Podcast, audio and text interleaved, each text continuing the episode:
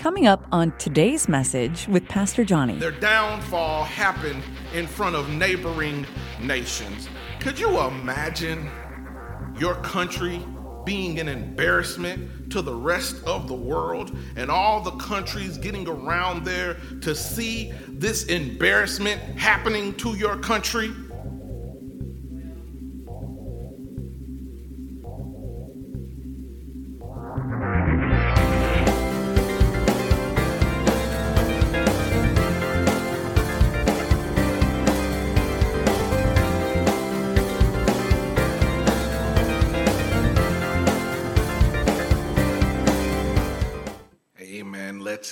Into the word. Uh, today's message is going to be coming from Psalm 126, uh, the entire psalm, which is only six verses. Uh, so I'll be reading from the New International Version. Uh, that is Psalm 126, verses 1 through 6. I remember learning my books of the Bible when I was younger and learning that you could pretty much turn to the middle and get uh, to the Psalms. If you just opened it up in the middle, you usually landed on a psalm. Uh, but I landed on Psalm 96 instead of 126. Uh, psalm 126, verses 1 through 6, New International Version. Let's hear what the Word of God has to say to us today. Amen. When the Lord restored the fortunes of Zion, we were like those who dreamed. Our mouths were filled with laughter, our tongues with songs of joy. Then it was said among the nations, The Lord has done great things for them. The Lord has done great things for us, and we are filled with joy. Restore our fortunes, Lord, like the streams in the Negev. Those who sow with tears will reap with songs of joy. Those who go out weeping, carrying seed to sow, will return with songs of joy, carrying sheaves with them. God's word for God's people, and God's people said, Amen uh, for the time that is ours that we get to share together, the time we get to spend together with one another in the Word, I would like to talk about a joy for all to see. A joy for all to see. There was a survey done with uh, over 700 subjects uh, by Kathy Caprino, a senior contributor to Forbes.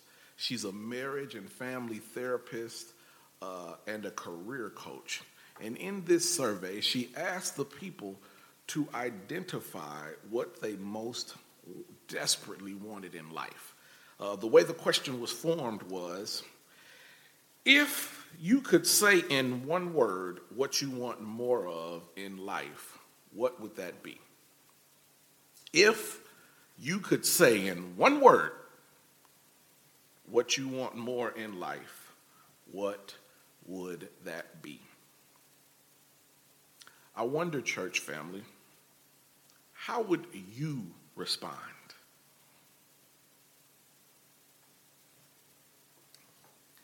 In the survey, the number one response was happiness.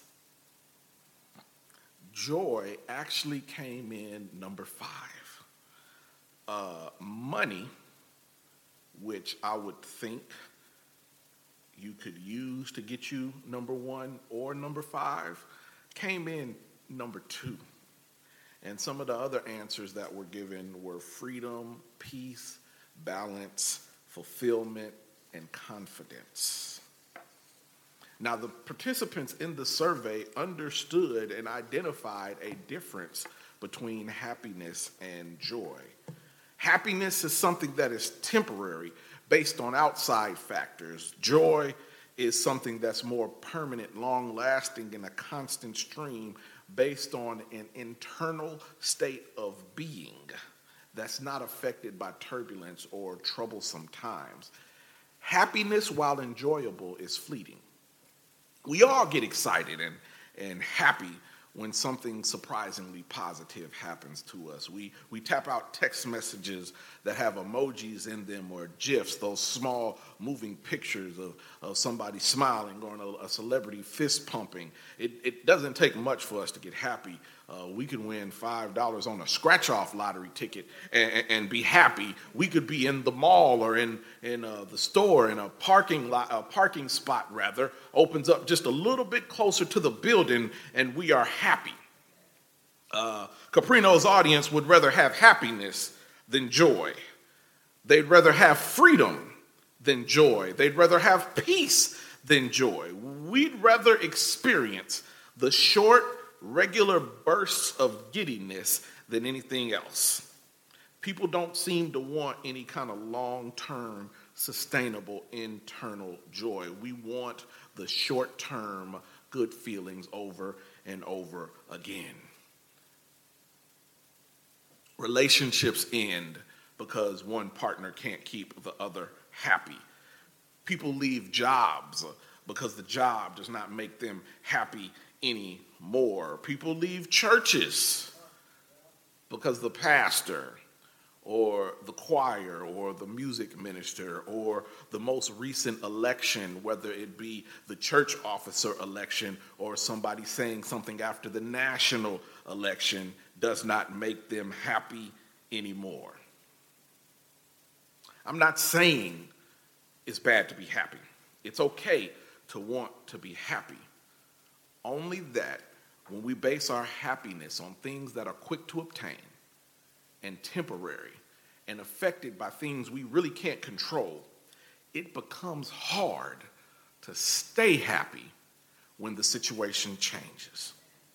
But when you have joy, you are not affected by your location or your situation the people in Psalm 126 had their situation changed. Psalm 126 is a song of ascent, a song that was made for people traveling up or ascending to Jerusalem.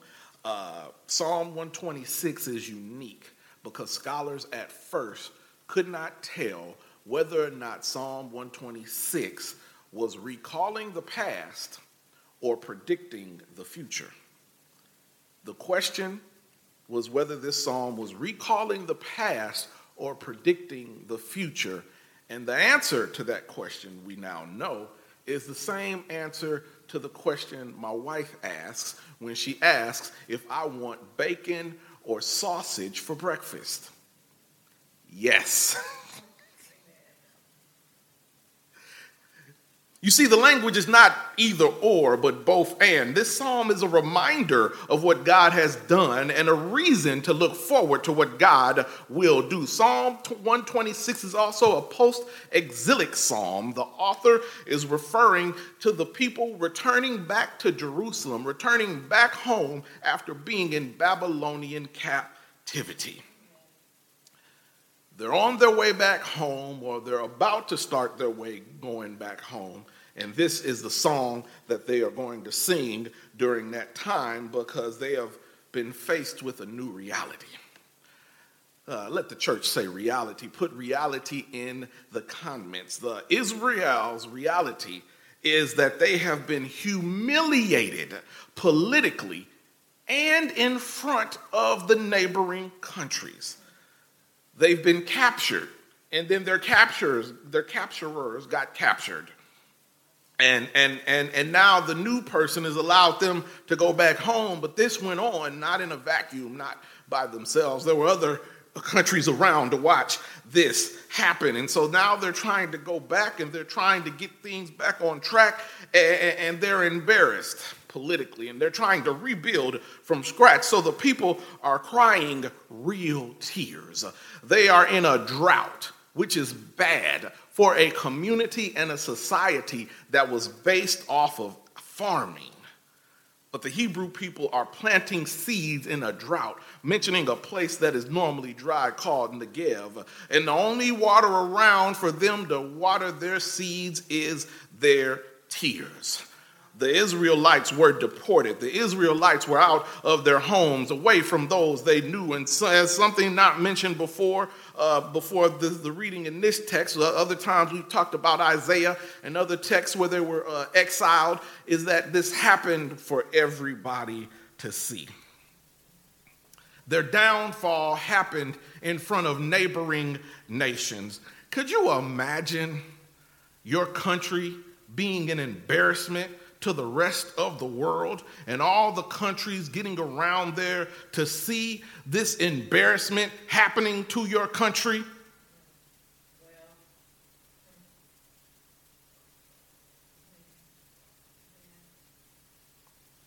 The people in the text were crying real tears.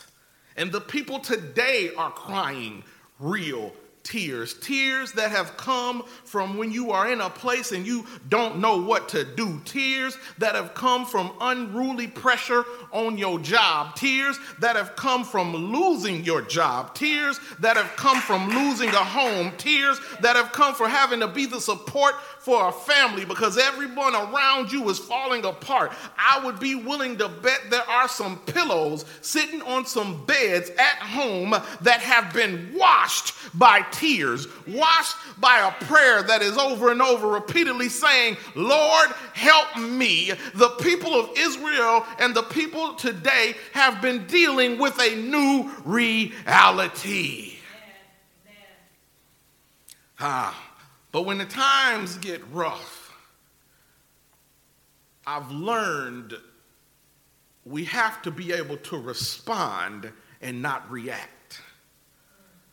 We have to be able to respond and not react. React is an emotional thing, responding is more uh, uh, about action. Uh, so they had this new reality and they responded to the new reality. Let the church say response. Put response in the comments. Uh, or while we are in bad times, we can think back to the good times until times get good.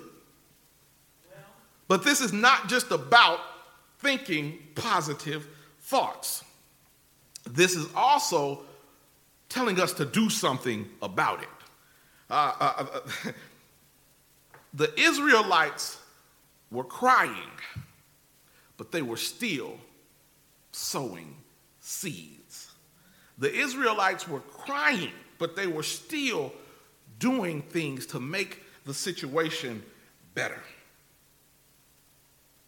That's why it said in verse 5 those who sow with tears will reap with songs of joy, and those who go out weeping, carrying seed to sow, will return with songs of joy, carrying sheaves with them. Watch the text. Please watch the text. The people are crying but they are still sowing seed. They are emotional about the past, but that is not stopping the people from working and moving forward. You can cry about what you lost, but while you are crying, maybe go get some exercise in. You can cry about what you lost, but while you're crying, maybe go back to school or go and get some certifications while you are crying. You can cry while, you, while, while these things are going on, but while you are crying, look at your finances and try to cut expenses and debt down and maybe save some. You can cry, but while you are crying, take up a personal finance class. You can cry, but while you are crying, learn a new skill. I'm not saying it's bad to cry. I'm not saying don't exercise some self care when you go through a bad situation. But I am saying that the people of God were crying, but still planting seed in the ground while they are crying. You can cry about this, but while you are crying, do some work to improve the situation. Cry your tears. Keep crying, but plant some seeds while you're crying. You may not see the harvest just yet, but after a little while, you will. I would rather cry and plant some seed while I am crying than just cry and do nothing else. One way will leave you all cried out and empty handed. The other way will give you some fruit after a while. Look forward to joy while you are in sorrow. Look forward to peace while you are presently in an anxious situation. The text says that while they were still sowing, while it was a drought, they were sowing while they were crying so that they could reap later. Uh, we can get stuck crying about what we lost and never move forward. Remembering what God has done back then is not nostalgia, uh, calling back to the good old days, but it's calling back to our previous training. Thank God for what God has done. Thank God for what God is doing, and thank God for what God is going to do. Call on God for his transforming power, but we also need to call on us to be open to the possibilities. We don't just want to ask God for something and then sit down. We can have faith and we can act on that faith. We can plant the seed and let God water it. Our faith in action is required all over the Bible. Anytime I saw a miracle being performed, there were some instructions for the people to follow. The, the widow was told from the prophet to go back in the room and get as many jars as she possibly could. Another widow was told to bring some cake. When, when even when Jesus turned water into wine, he told the people to bring him the water jugs. When Abraham was getting blessed in the Bible, he told him to get out of his country, get out of his neighbor's land and that he was out of his father's land, rather, and I'm going to make you a great nation. Yes, yes. The Bible says faith without works is dead. God is not a vending machine that we just pop our money in and push a couple of buttons and get the blessings coming out. We have to have some skin in the game. We have to be willing to do something about it. And so, while the people of God in Psalm 126 had had their lives turned upside down, and yes, they were crying about it, yes, they were emotional about it, but they were still planting seeds. Even Jesus wasn't able to heal people sometimes in the Bible because they lacked faith.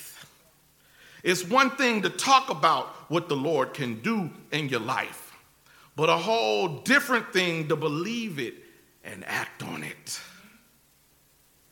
We have to figure out how we are going to respond instead of just reacting. And so they had this new reality and they responded to it. And then they made a request. Let the church say request. Put request in the comments. When the text says to restore the fortunes, it's a call for historical change. The psalmist is speaking of historical change, substantial changes, not just surface level, but long lasting. When the Israelites returned to Jerusalem, things had been changed forevermore the way they worship changed. The way they interacted with the community around them changed. I, am I'm, I'm going to say that again. When the Israelites returned to Jerusalem after being away for a while, stuck in Babylonian captivity, when they got back, the way they worshiped changed the way they interacted with the community around them changed. They say that the third time is a charm, so I will say it one more time. When the Israelites returned home, returned to Jerusalem after being separated in the wilderness and in Babylonian captivity, when they finally returned back to worship, Everything historically changed, including the way they worshiped and the way they interacted with the community. And so he asked to restore the fortunes. because they were going to need to operate in a different environment. This pandemic, whether we want to admit it or not, has changed our lives going forward. Just like 9 11 changed the way we fly on planes. Just like the Industrial Revolution changed labor and travel. The return to Jerusalem by the Israelites changed worship. But the text says that God has turned things around before and God will turn things around again. So even the, the, dry places like Negev will have overflowing waters. The tears that were used to water the land and plant the seeds was only a preview. God is going to provide the restoration to the people, and the neighboring nations will be able to see what God has done, even if they are non believers. Yeah, that's what the text is talking about in verse 2 when he says uh, that our mouths were filled with laughter and our tongues with songs of joy. It was said among the nations, the Lord has done great things for them. Those are the people on the outside who weren't believers getting an opportunity to see what God has done. Even the non believers will say that the Lord has done great things. Everyone is going to see the work of the Lord and they won't be able to deny it. We can have our joy in bad times because our joy is based on the Lord. It's based on the internal relationship we have and not just our present situation. We can have joy because we know that God is trustworthy.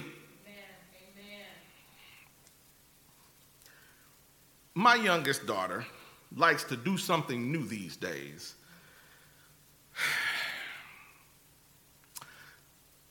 She makes her own toys out of small items in the house. Did I say small items? I meant my small items. Small items like earbuds that I use to listen to podcasts and music and audiobooks while I'm working out and driving around. Small items like my wedding band. I like my earbuds. I really like my wedding band. I was happy when I just recently found my wedding band again. However, just because I lose my wedding band from time to time does not mean that I am not still married. I am still married because the promise that I made is more important and more powerful than the present situation or the item that reminds me of the promise. The covenant that I made is more powerful than the symbol representing the covenant that I made. Amen. The word that I said on July 5th, 2009, and my name on a document with Lataya's name, the promise that was made is more important than a symbol that has a reminder of the promise. God telling you that He will never leave you nor forsake you is more powerful than you feeling alone at any given time. God telling you that you are the head and not the tail, that you are above and shall never be beneath, is more powerful than those jokers that are around there acting like they ain't got no sense towards you. God telling you that He is the apple of your eye and that He loved you so much that He sent His Son to give Himself up for you is more important than you feeling or more powerful than you feeling alone. The people of God may have been in captivity And they may now be on their way back to Jerusalem to rebuild what was lost. But the promise of the Lord is more important and stronger than any temporary item. The promise of God is stronger than your current situation. The promise of God is stronger than your current location. The promise of God is stronger than any outsiders looking at you. Rejoice in the Lord. You went into the place weeping but you will come out singing songs of joy.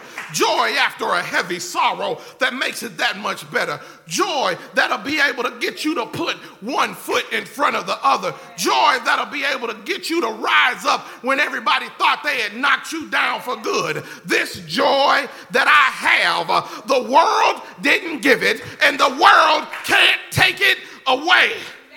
Rejoice is not only for this situation, it's not only for this location, but it is also how we are supposed to constantly come into the presence of God because He has done great things. He is doing great things. He will continue to do great things. Bless His holy name. We have joy not only because of these things, but we have joy because the Lord is coming in this soon coming King.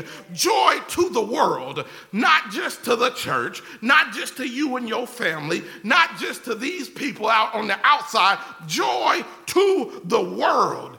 Jesus is our reality.